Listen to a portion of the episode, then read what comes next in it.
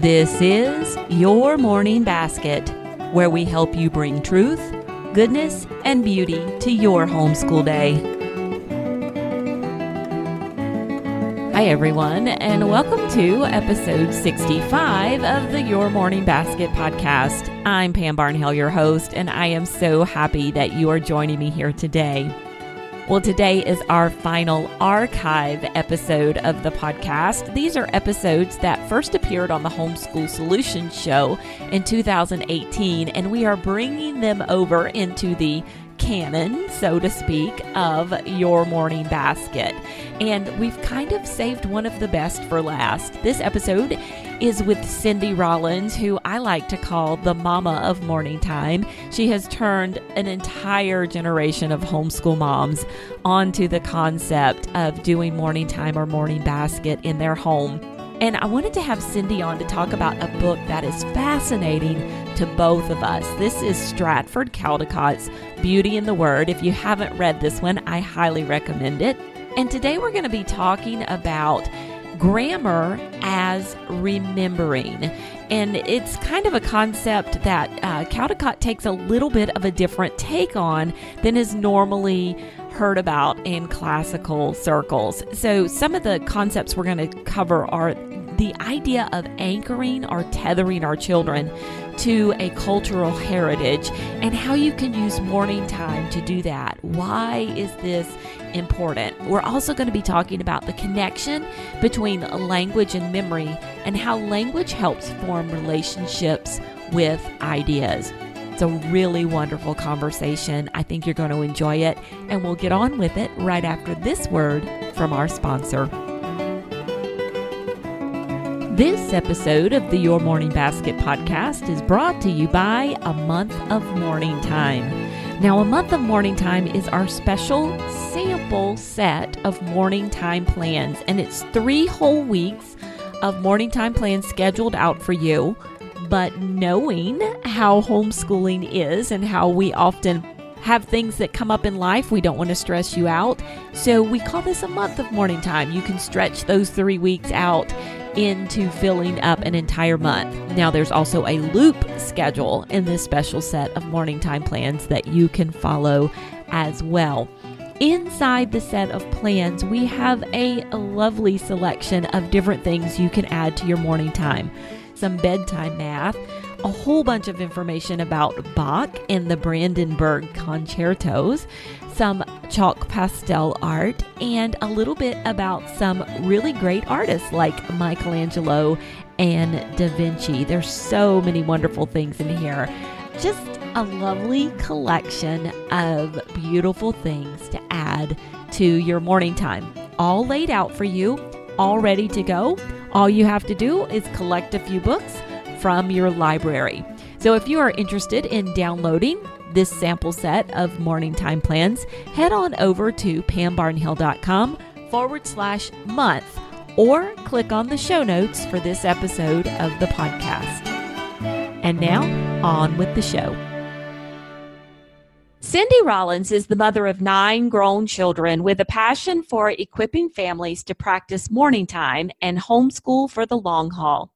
The recipient of the 2016 Russell Kirk Paideia Prize, Cindy is the author of Mere Motherhood as well as A Handbook to Morning Time. She joins us on this episode of the podcast to talk about morning time and remembering. Hey, Cindy, welcome to the podcast. Hello, Pam. I'm so happy to be here. It's always fun to talk to you. It is always fun to have you on. And we're going to talk today about like one of your favorite topics, aren't we? Absolutely. I this is if not my favorite topic. so tell me a little bit about how you got introduced to Beauty in the Word and Stratford Caldecott and this idea um, he has of remembering. Yeah, well, I guess it was at a CiRCE conference that I must have heard Stratford Caldecott's name bantered around. And I know it bantered around for a couple years in my mind before I actually settled down to read Beauty in the Word. And I really didn't know what I was expecting out of the book. It certainly wasn't what I got.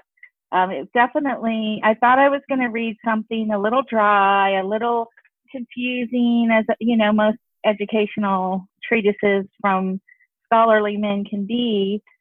And um, I, I just, the first section of the book just absolutely changed my life. And it was as if he took everything I intuitively knew and finally turned everything up, you know, put the puzzle together and made everything fit properly, especially when he started to talk about um, the trivium and he talked about what we called the grammar stage really being um, what he called the, for rem- a remembrance stage or remembering. So that was huge for me at that time because um, it wasn't that what he was saying saying was new. I mean, it was new, but um, it was actually just like a piece of the puzzle I had been missing, and it cleared up so much of why I was at odds with some forms of classical education, where the trivium was um, the first stage of the trivium was called the grammar stage, and and many people took that to mean that means we cram as much in the head as possible uh, as far as facts and lists and all these things, and rather than um, and things the child knows nothing about, rather than through stories and poems and wisdom and literature and music and singing. Um, it was just a life-giving way to look at the trivium. Yeah, and and this this actually made a huge difference for me. And then he goes on. So, this chapter, the chapter that we're specifically talking about is that the quote unquote grammar stage chapter, uh, which he mm-hmm. likens to remembering. And then he goes on and he does the same with the dialectic stage and the rhetoric stage as well. And, you know, talking about those in completely different ways than I had ever seen them talked about. So he, he goes through the entire trivium in the book and really kind of uh, turns it on its its head. But I think, uh, you know, he calls dialectic knowing. Mm-hmm. And I'm actually flipping through my book right now. And then speaking is the rhetoric stage. And I, like you, I was just really blown away by the idea that uh, this idea of grammar is more than just facts, more than just thinking about facts. And my chapter is full of so many things that I've underlined. Oh, yeah. so, t- talk to us a little bit about how this idea that Caldecott puts forth about remembering being distinct from and yet still connected to some of the the connotations that we might associate with memory such as recall or memorization Right. Well, it's not like um, so. We had this idea of that the trivium is a grammar stage, and there was some memory going on, memorizing going on during that time previously, but it wasn't a life-giving memorization. It was really a kind of a disconnect. So Caldecott basically takes it back and says, "No, this is what the grammar stage is for, it is for actually remembering um, beautiful things.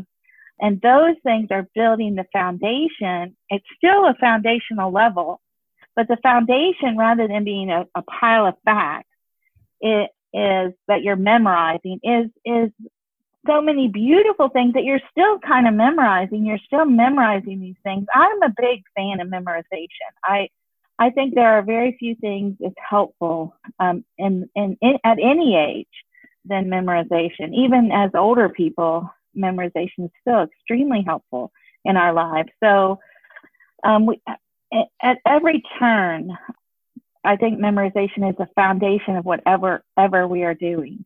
I wouldn't teach a child a sub almost every subject you could throw in some kind of memory thing, and not just oh we're memorize we're in biology so we're going to memorize um, this, or let's say chemistry, because then that's more, it's easier. Or, anatomy, we're going to memorize the bones. When you're older, you're doing those things, but there are even beautiful things um, apart from that that you can memorize as a whole and not as um, in other words, as Karen Glass would say, we can memorize synthetically rather than analytically. Yes. Oh, and so like you're talking, and I'm thinking about the quote in the book where he talks about how, well, he's talking about Plato, and he says that, you know, memory has been stripped from us, and all we possess is an external reminder of what we have lost. And this was like uh, this next mm. little backhanded part. He said, enabling us to pretend to a wisdom and an inner life we no longer possess in ourselves. And so he's saying if we don't have this remembering if we don't have this memory, then we're just kind of pretending to knowledge here. Um, yes.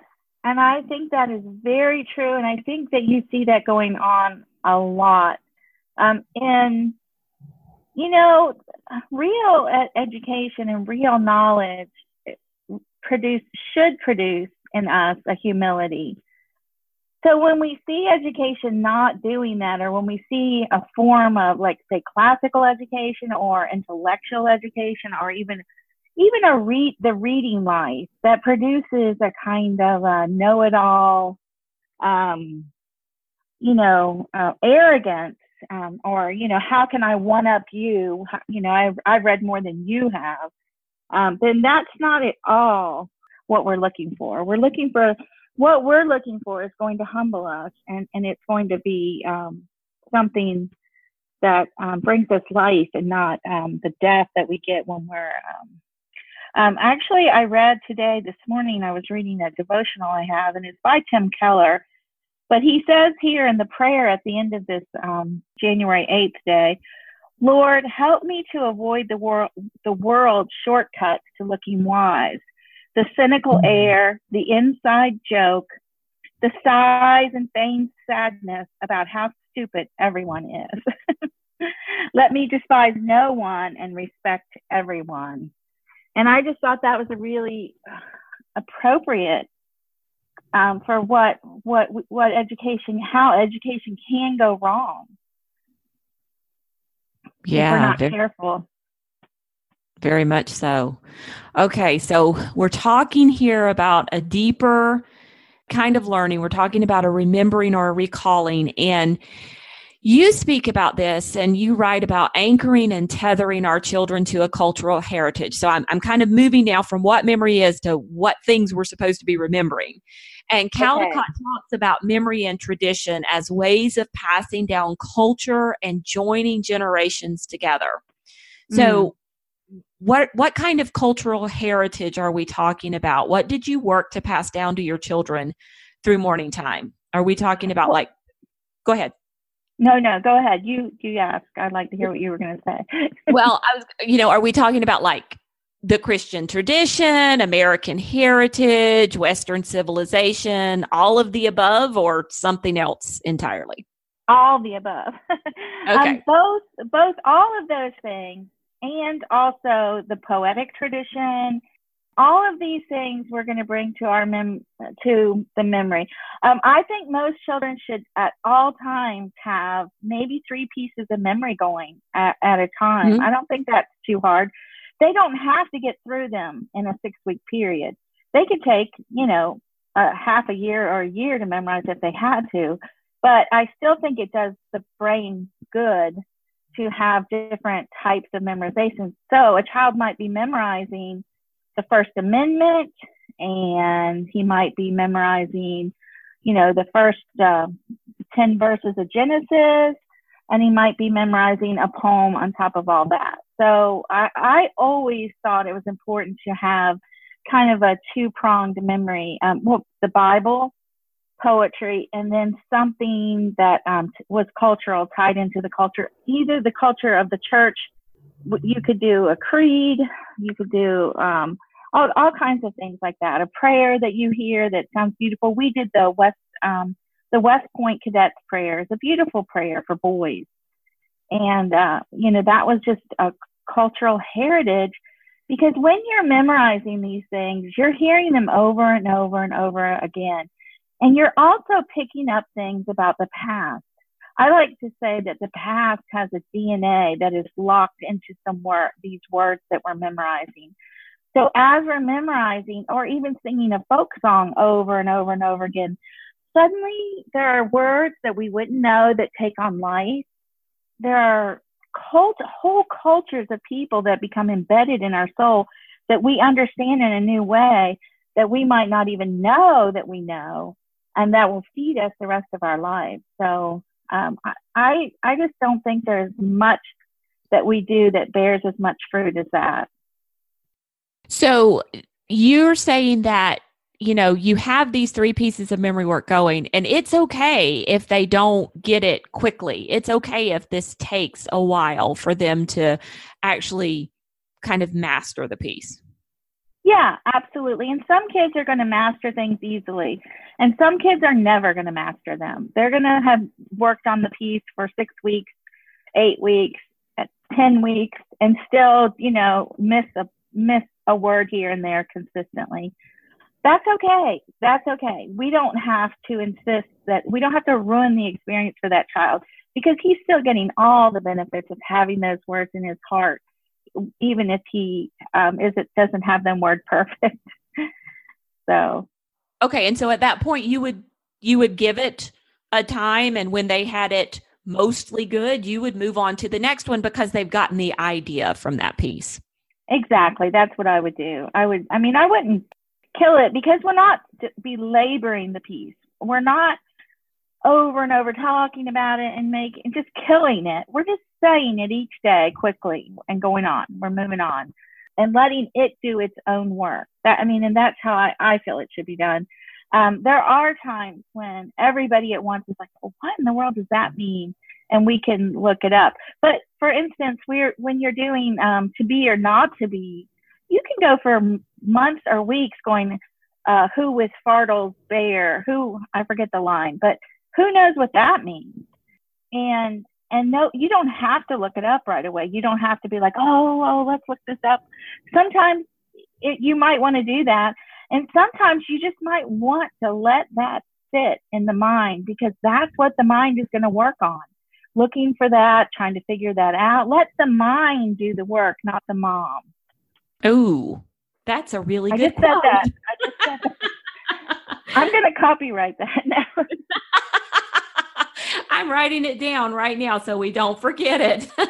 I love that so much because so often, especially with like, you know, scripture and harder pieces of poetry and things like that, we want to, uh, you know, provide the answer for our kids and tell them what it means. And, you know, so I think that it's okay to kind of uh, let them chew on that. Now, I do think it's important to make sure they're saying the right words. Yes. Yeah. Because if you've ever heard a kid like butcher yeah. the Lord's oh, yeah. Prayer or something like that, they can get that way out left field with what they think you're saying.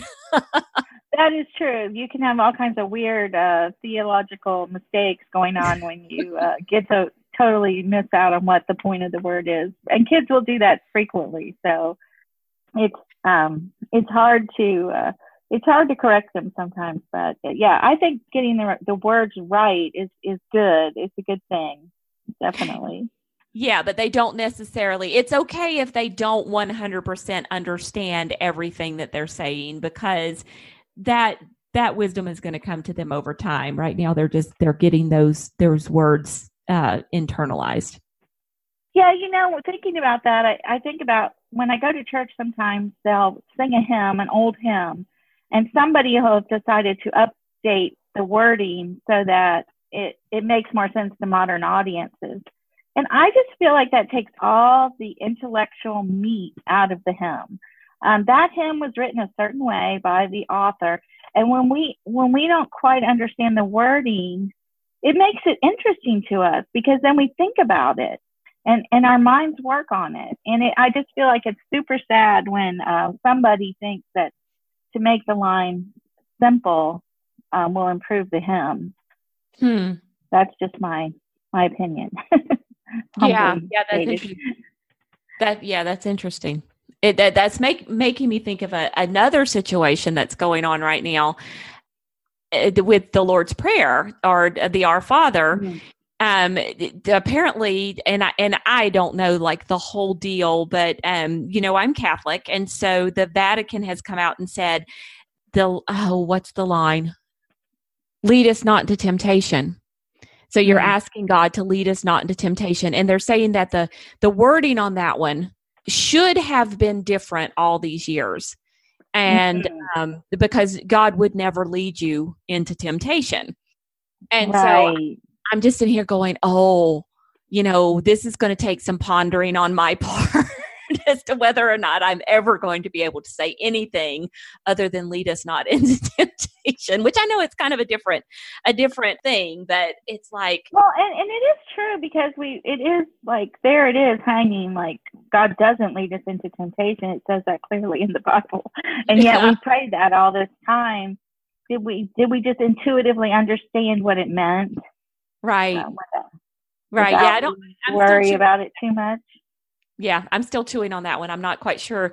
I'm not quite sure uh, what my feelings are going to be. Yeah, yeah, a hard one but it's like they're changing something or you know or clarifying something that has been that i've said for all of these years and and i think i did know that you know it was never that god was going to lead me into temptation but so even though i haven't been yeah so anyway it's interesting yeah. We that's, could really get messed up here if we started. that's what that made me think of and i could probably Yeah, get in yeah. trouble, so. Right, right, right. all right so let's let's talk about cultural heritage. Um, and and Okay. we've kind of touched on this a little bit already. But what do you think our cultural heritage is made of? So if a mom's listening to us and they're like, okay, well, I kind of like this idea of using memory to pass on cultural heritage to my kids. And we talked about Christian tradition and American heritage and Western civilization. But can we get more specific? What are some things that bind us together? And, you know, I know scripture is definitely going to be one, but what else? Well, I mean, we said the creeds. You know, the um, the the, the Apostles' Creed. Uh, I think what is it? The Nicene Creed, which Uh-huh. is the creed that we all can agree on. I think Uh, it's the nice. I mean, the Catholics do both. We do the Apostles and the Nicene, but um, I think the Nicene is the one that is said in like more traditions. Right, right. And there are some things. There are some great um, um, memory memory um, things from American history. There are um, um, there's Thomas Paine's "These Are the Times That Try Men's Souls." Um, when you start reading, especially when you go back in early American history and you start reading the the the um, the Declaration of Independence, maybe the first part of it, and or the preamble to the Constitution and you see this sentence structure and you realize how highly intellectual these men were and their their, their facility with language was um, incredible and it just makes us better people to know that we are a little dumbed down um, that you know that this was this was a different way of speaking and writing and it and it was very precise and um, and it helps us. It helps our children, I think, to see and to know, and it creates that humility once again. That oh, you know, I'm not the end all with my little, you know, little things I do. I, there are people that came before me that that had incredible abilities and it and and by contemplating what they wrote it can become a part of me and that can have consequences Yeah. Yeah. Well, that makes me think of the part in the chapter where Caldecott talks about, and he, he kind of likens this to a speed. You know, we don't need to remember anything because we can Google things. But Yeah. Back and, and I think it was Plato who was the one who was complaining about the fact that people were writing things down. yes right And he was worried that by writing things down, yeah, P- Plato's critique of writing calls into question the whole myth of progress that shapes our view of human history. Caldecott just gives us those little zingers. But um, Yeah. he was talking about relying on ex- um, external marks on paper to call things to mind that will lose their capacity to recall things from within themselves. right right We are like saying, oh, you know, now we don't even have to remember anything. We can just Google it. But even farther back, you know, Plato was saying, hey, you're writing things down now and you're going to lose something by doing that because we're not uh, we're not internalizing this stuff and remembering it inside of us. Now, I think because we have Google, it's more important than ever for us to memorize not facts because we do have Google, but these other things, these other ways of speaking and looking at the world, the, the Western tradition, our heritage, and even sometimes looking at other cultures and other heritages and, and seeing the way that they looked at the world and the way they interacted with it. And yes, you're right. I think writing changes things. And, um, you know, they even say, um, I heard a pastor say he didn't, he didn't allow them to um, record his preaching because he said just the act of recording it changed changed it. So there's there is there is a lot there, and we can't we can't go back. We can't, you know, we do write, and writing is a great way to think but um, it is also a great way, way to forget. And if the goal is remembrance, which is what Stratford is saying it is, and I, I fully believe he is correct, then to do the things that cause us to remember are, is very important, especially for our future, for the future, not just now. Um, we have to hold on to the past as we go into the future, and we are going to go into the future we're not saying we're going to, you know, dress up in hoop skirts and, you know, and pretend to live in another time. And I think homeschoolers have made that mistake before, thinking, well, we'll just live in a different time. No, we're not able to live in a different time. But because we are going into the future, we must carry with us the wisdom that has come from the past because that's the only way we can get wisdom. We're not going to get it within ourselves if we don't look back. Mm. Well, speaking of her, um, hoop skirts, um, and we're talking about on a cultural heritage here. How do you handle aspects of our heritage that are not positive or mm. admirable? Yeah, that that's a very good question, and and there are times when, well, I, I'll tell you how I handled it this year. This year, I read two books to my student that had portrayals of racial portrayals that were awkward. Uh, one was Huckleberry Finn, and they used a, word that I don't use in that book. And the other was Roll of Thunder, Hear My Cry, which also used that word, that same word in a different way and a more.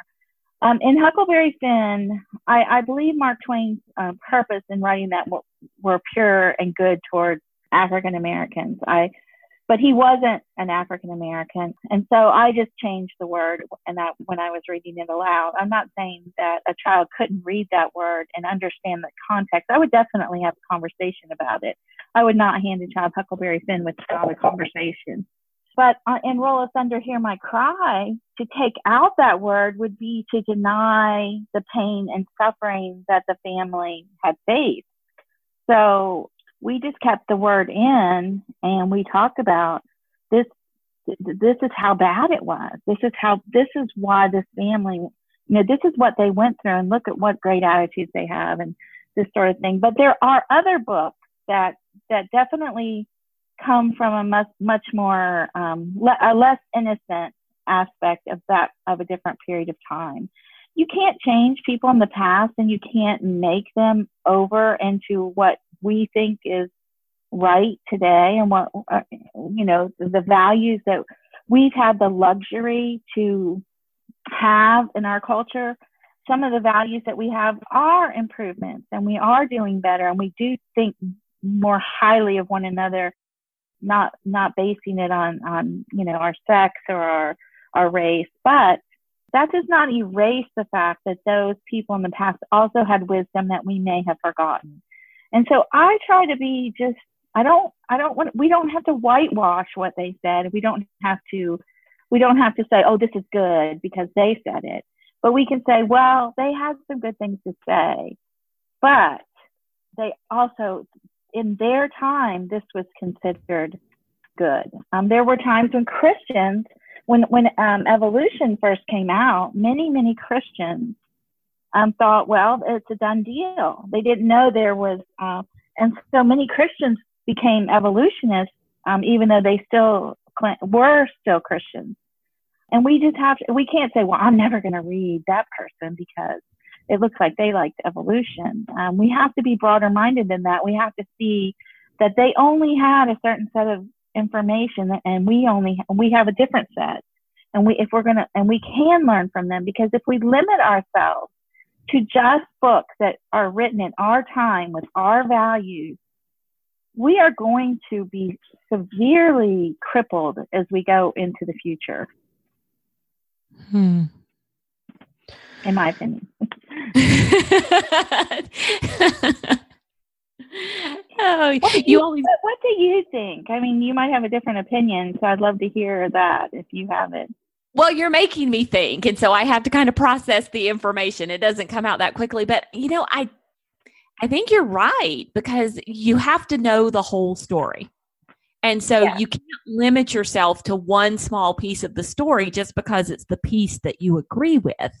You have to know the entire story in order to you know make judgments and be part of the conversation and and so you just can't leave parts of it out and so just because you read something or, or just because you experience something doesn't mean that you necessarily agree with everything about it right i do think it's important to look at things from all sides in order to you know to come up with your own thoughts about something yeah and we don't i mean there's very few things that we're going to agree with anyway, uh, unequivocally, even now. I mean, things that are written now are not necessarily better for being um, pure. You know, there is a point of no return where we purified the, the, the truth right out of things. And mm-hmm. that's a sad moment in time, too. Yeah. Yeah, that's interesting. Well, as you're looking back on morning time and and doing this for all of the years with your kids what what kinds of things that you did what things do you ha- um, think conveyed cultural heritage to your children and i know there's just memorizing but what else well i mean we read aloud a lot of, of historical books and, and when we first started I I didn't know the history, so I'm reading these very basic, maybe first and second grade books out loud to my kids, and I'm like, "What? I didn't know that." and um, I think it was the time that we had to devote to those things. So we got a we got a really broad picture of the heritage that we came from. Especially, we were very good at doing American history early on and it wasn't until later years that we got into a lot of the ancient history. At the very end of my homeschooling career, I finally read the Iliad and the Odyssey out loud to two of my my children, and I I, I it was it was it went very well with the American history that we had read. In fact, and that is also Plutarch. If you look at Plutarch, very much tuned in. I mean, you will not read anything in Plutarch that doesn't sound contemporary. Well, you might. There might be some weird things about vandals and and stuff, but but Plutarch is very relevant to to our time, and you cannot read Plutarch without being aware that um, these were lessons that they learned in in Roman and Greek times, and these and these are so not so different from what we are facing today in many ways. They have the same problems with their leaders that we have with ours.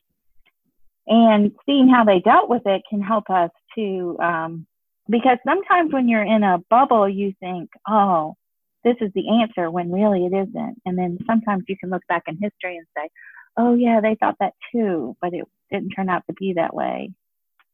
Hmm, that's interesting. Um, and it, yeah, it's good to point out. And we we have a podcast where Anne White comes on and talks to us about Plutarch and how to study Plutarch.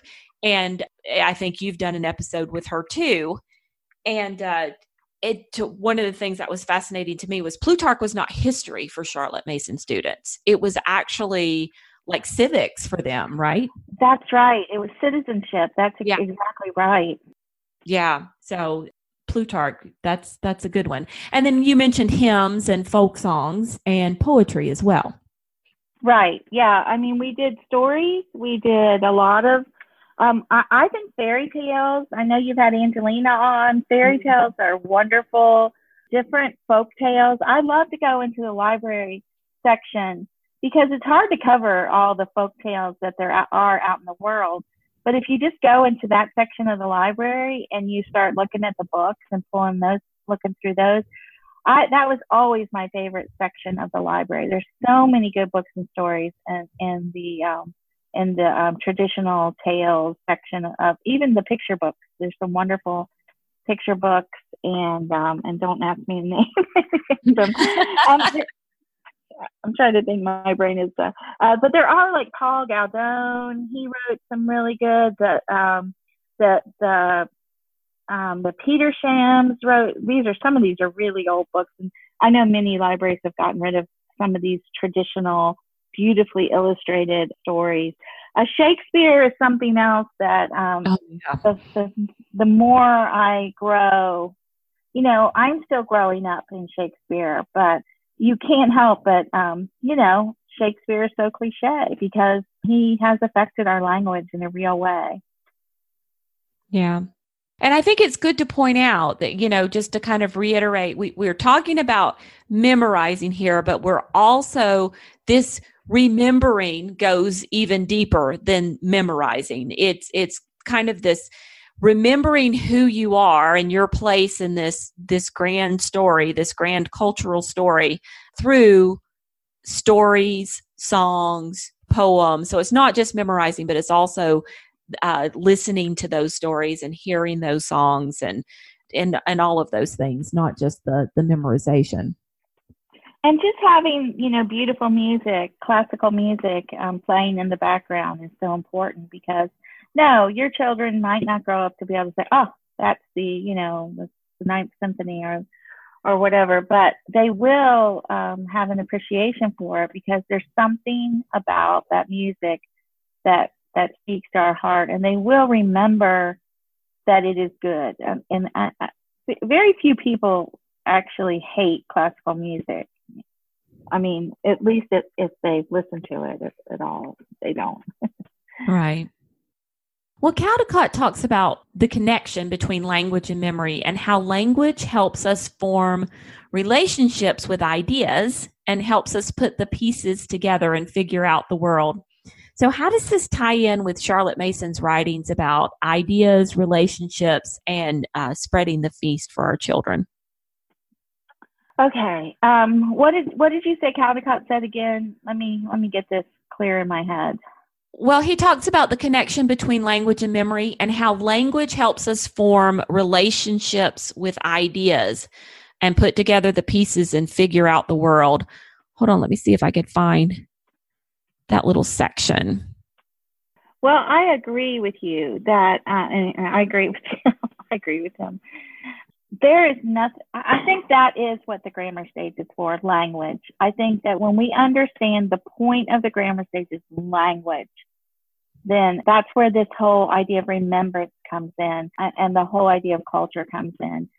It is very, very important to have a strong foundation in language um, in speaking and, and writing and and it, and the grammar stage you know you're not doing a lot of writing writing you're, the child is not writing things down but he is, he is remembering because you're asking him to remember um, what he has read and and and that's a, a deep part of um, and even before you're asking him him that you're reading them you're reading your children stories that they do remember and they do want to remember and then the child turns around and takes the, takes all that. And if you give them time to play, then you will see the narration. You don't even have to have a formal narration. If a child is able to play at a young age when they're in this remembrance stage, um, you'll see this language coming out in, in, in their play. I remember my boys used to say, you know, I'd hear them outside yelling, what's over yonder? And then someone would say, I need the blunderbuss and um, you know they'd be using all these really strange words and i think man they're really weird kids. but um but that's what they did with the stories they they they acted them out on their own after they had heard them. So um so charlotte mason is basically saying you know if you if you are hearing these things and you're and you're listening with attention and and, and because most of these things are pretty awesome, people do want to listen with attention, then you are going to recreate them in some way in your life as you think about them, as you as you ponder them, and as you eventually, you know, you're going to narrate them but um, that's just a natural process. Um, so we want those early years to be language heavy, language rich. Really, the whole point of the early years is to have the child interacting with words and ideas. Yeah, there's a there's a quote at the end of the chapter that I just love. He says, and I, it's like, okay, could I please go back and do this over again? Yeah, could I, I could do the early years over again now that I've read this. But he says the first lesson of our revised trivium is therefore the vital importance of crafts, drama and dance, uh-huh. poetry oh. and storytelling as a foundation for independent and critical thought. Through doing and making, through poesis, the house of the soul is built. Yes, and then he goes on in that same quote, which is just really, really the heart and soul of everything he's saying. And he brings out the point that poetry and I'm sorry I didn't already say this because it's made of images, similes, mm-hmm. metaphors, and analogies. And that is how language changes us. And that is how language works upon us. When we compare, you know, our feelings to something we see outside, that, that is a higher order of thinking. And a child picks up that up effortlessly in this sort of education. So you know, you know, they say what is it? The Miller analogy test is the highest test for intelligence that you that that they have.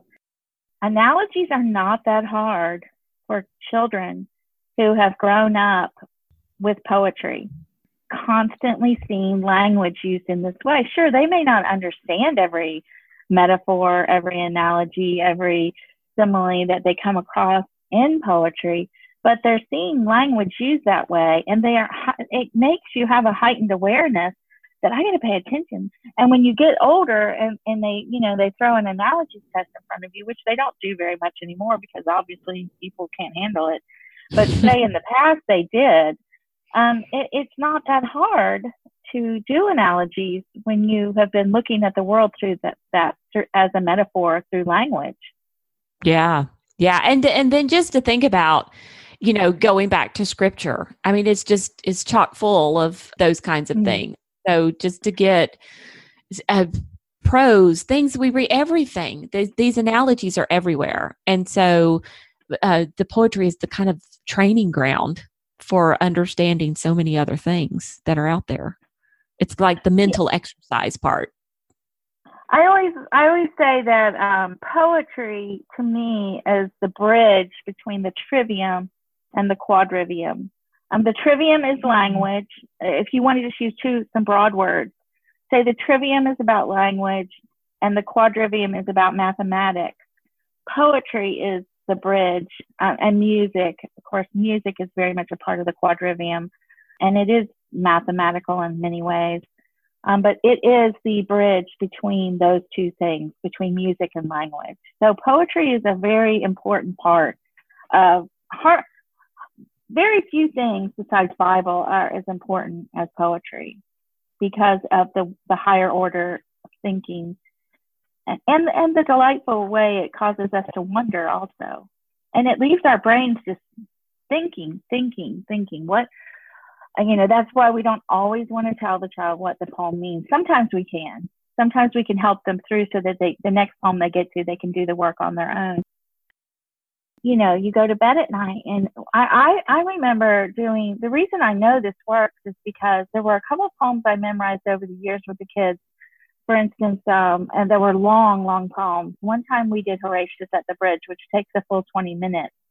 Well, we didn't study that poem so much as we just said it over and over. But the more, the more I went, and the longer I memorized that poem, the the more sentences made sense to me as I went you know, my brain couldn't take it all in at once, but eventually, oh yeah, yeah, that's that's a type, that's a place. You know, maybe I didn't even know it was a place when I'm tripping over all the weird words that I don't, you know, I don't normally see. But eventually, my brain, you know, was able to say, okay, now I know what that word means. Now I know what this word means. And it's constantly working on it. So each day when I read the poem, it made more sense to me. Hmm. Well, and I think I think that brings up a very important point is that it's okay if we don't get it the first time. It's okay if we don't understand it the first time. It's okay if we can't explain it to them. Maybe we shouldn't even be trying. We just need to let it work on us. Yes, absolutely. Sometimes you, moms can get so excited about what they get that they can kind of steal it from. I, I just read something C.S. Lewis said. I'm trying to think of where I read that. Oh, his letters to children, where he essentially said, I don't know if I can find it right now, but he, Lewis, said something really, I didn't underline it because I was lazy, but a little girl asked him something about a poem, and he just said something really, really, um, so uh, what, not what you think he'd say, um, but rather what kind of along the lines of what we're saying right here to her. And I can't find it. So if I'd underlined it, I would have been able to find it, but I did not. I understand. well, let's talk about Caldecott describes the Hall of Fire in Rivendell from Tolkien's Lord of the Rings trilogy as the place where tradition is passed on through story, where meaning is revealed, where language expresses itself in the making and interpretation of, of worlds. How can morning time become our Rivendell or our place of hospitality and rest, a place of story, poetry, and song? Okay. Wow. I mean, when we're building a family culture, and when when we're doing stuff together, we're building a family culture, and and I think that's extremely important. It is that whole because you do share those things; they never can be taken away from you. Um, when I talk to uh, my children, you know, now, and I say something that we have a we have a common culture and a heritage that um, and, and you even see this breaking apart in our culture now. It used to be we, we would read books together, we would read poems together, or, you know, of course, morning time does that. But in the culture, but then like TV, radio came along, but still people were sitting around the radio together and listening to stories. But then later TV came along, but still people were sitting around the TV. They, you know, everybody had their own TV, one TV in their home, and but now nobody comes home on a Monday night and watches Little House on the Prairie all together like we used to do when I was first married. Monday night was my Little House on the Prairie night. My husband would come home from work and I would be sitting there. He would get home about eight or right when the show was over. And I would just be sitting there sobbing every week after the end of the show. Not because it's over, because it was just so melodramatic and sad. But there was this shared culture where everybody in the culture would say, Oh, did you see Little House on the Prairie last mm-hmm. night? And now we've lost that so much because we all can stream and watch something on our own. Now we may find a tribe of people online that they're all watching this show together, but it, our, in our own families, you know, we're all watching something else. And so we don't have that conversation. We don't have that, we don't have that fire, that hall, that great hall with a fire to transfer culture. We're, we're to, it's becoming more and more and more fragmented every everything that we do, all our stories are far, far apart from one another, and we don't have a common a common culture to share them with. I mean, when you think about, I don't know how many stories the Greeks actually had. Um, we know they had the Iliad and the Odyssey, and maybe maybe they have hundreds of stories, or maybe they only you know had a few. I don't know, but um, every I, because they that was their only entertainment they um, all knew those same stories. Mm. Yeah, that's that one will make you think. That is an interesting thought that they all knew the same stories, and so that it was something that that bound them together. And even in the Bible, you hear Paul talking about stories that he assumed everybody knew. And we yeah. don't know them now as much, but he's speaking about stories and things that that they were familiar with at that time. Hmm. I'm going to have to chew on that one for a while. oh, yeah. it's like, oh, man, that's really good.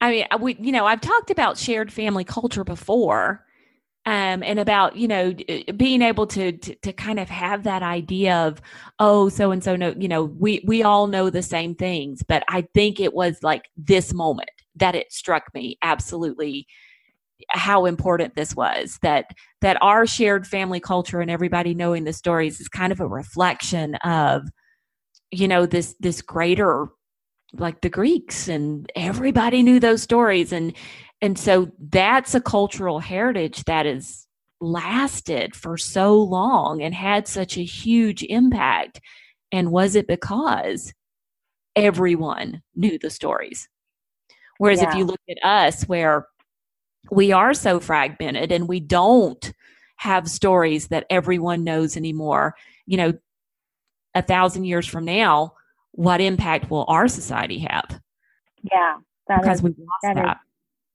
Yeah it, i mean it really is something to think about and to think is there something we've replaced stories with is there something or or is it just that we're gorging ourselves on stories and we just have so many stories that they they can't have any effect on us because we're um, or the effect they have is is not culturally as a group, but it is too fragmented, too far out.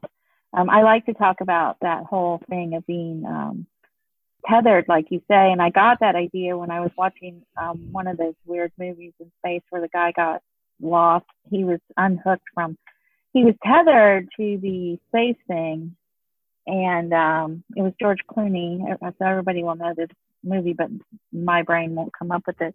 But he was tethered to the spaceship, and he got untethered, and then he was just lost in the universe. And it was just so profound watching it. It was also terrifying to think of, uh, there he was. He was going to live some more. I mean, he wasn't going to live very long, but he was going to live completely disconnected from everything and I started thinking about what, how does that affect us? Is that our job to tether, as put as many tethers into our, our ourselves and our children?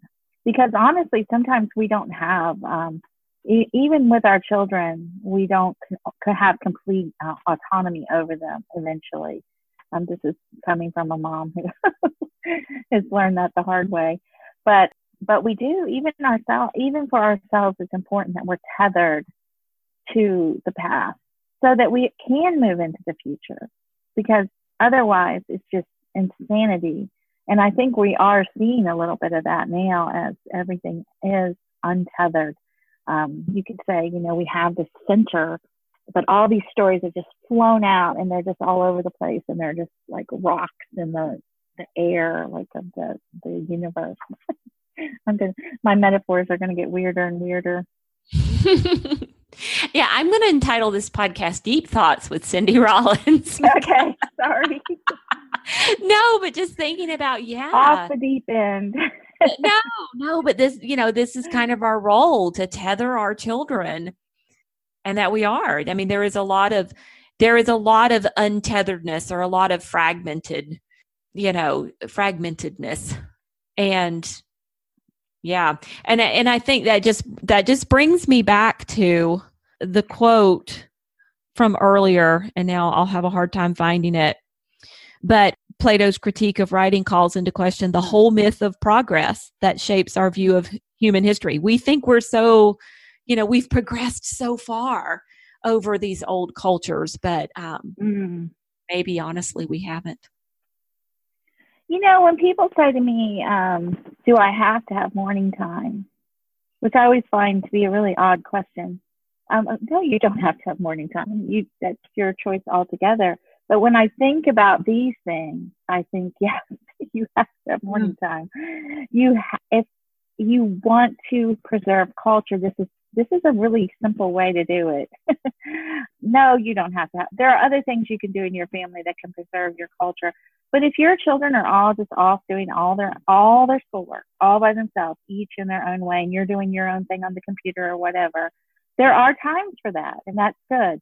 But if that's all that you're gaining out of homeschooling, then then you are missing a huge philosophical um, gap there, and um, and that's why you know reading aloud is a, a start. I mean, even if you can't pull off a morning time, um, you can pull uh, hopefully you're pulling off reading aloud one one or you know one book to your family at a time and that that is another form of doing that mm.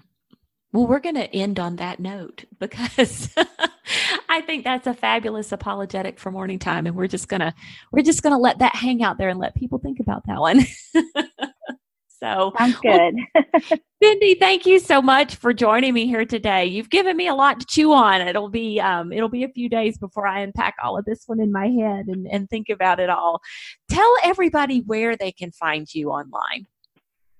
Okay, well, you can find me at um, cindyrollins.net. That's my new home online, and I'm um, on Facebook as Cindy Rollins, uh, writer, speaker, encourager. I'm not sure how you find that on Facebook, but um, I, if you want to like those things, that'd be great. Or sign up for my new newsletter. Um, that would be fantastic. I'm I'm hopefully still tethered, but I'm moving out into a new a new adventure to see where I will head. So that's where you can find me. And there you have it. Now, if you would like links to any of the books and resources that Cindy and I chatted about on today's episode of the podcast, you can find them on the show notes for this episode. Those are at pambarnhill.com slash YMB65. Also on the show notes, we have some helpful instructions for you if you would like to leave a rating or review for the Your Morning Basket podcast in iTunes. The ratings and reviews that you leave help us get the word out about the podcast to new listeners, and so we really appreciate it when you take the time to do that. Thank you very much. I'll be back again in a couple of weeks with another great morning time interview. We have Alicia Greathouse and her daughter Olivia. They're going to be on the podcast with us. And they're going to be talking all about their brand new podcast, Masterpiece Makers. Now, this is an art appreciation podcast for families. So moms can listen, kids can listen, everyone can listen together and it is just so much fun. So, we're going to be talking a little bit about art appreciation, about this new podcast, and about how you can use it in your morning time to add a little art appreciation to your day. So, we hope you join us for that. And until then, keep seeking truth, goodness, and beauty in your homeschool day.